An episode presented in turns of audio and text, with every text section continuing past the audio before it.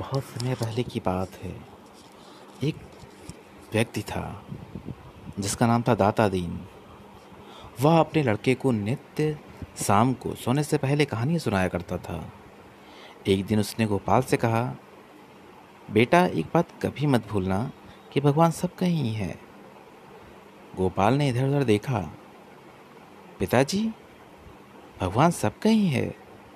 वह मुझे तो कहीं नहीं दिखते। दाता दीन ने कहा, हम भगवान को देख नहीं सकते, किंतु वह सब कहीं है और हमारे सब कामों को देखते रहते हैं। गोपाल ने पिता की बात याद कर ली। कुछ दिन बाद अकाल पड़ा। दाता दिन खेत में कुछ हुआ नहीं। एक दिन गोपाल को लेकर रात के अंधेरे में वह गाँव से बाहर गया। वह दूसरे किसान के खेत से चोरी से कटा अन्न काट कर घर लाना चाहता था। गोपाल को मेड़ पर खड़ा करके उसने कहा, तुम चारों ओर देखते रहना।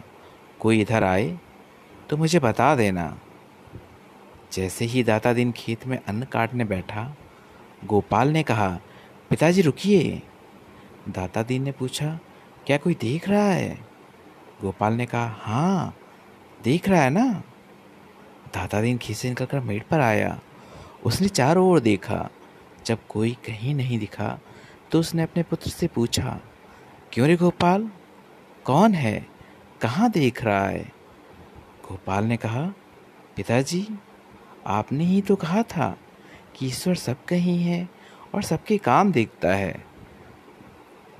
तब पिता अपने पुत्र की ये बातें सुनकर लज्जित हो गया और उसने चोरी का विचार छोड़ दिया और अपने घर लौट आया।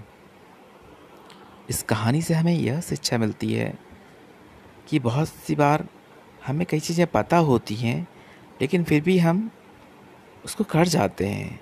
लेकिन जब कोई छोटा हमें वही बातें दोहरा देता है तो फिर हम अपने आप को काफ़ी लज्जत महसूस करते हैं और उस काम को छोड़ देते हैं। इसका असर हमारी आने वाली पीढ़ियों पर भी पड़ता है। ये बहुत ही अच्छी कहानी थी। तो बच्चों, आप सभी को इसी तरह से अनुसरण करना चाहिए और बड़ों को भी चाहिए कि जो हम शिक्षा दे रहे हैं, हम भी उसे अमल में लाएँ। शुक्रिया।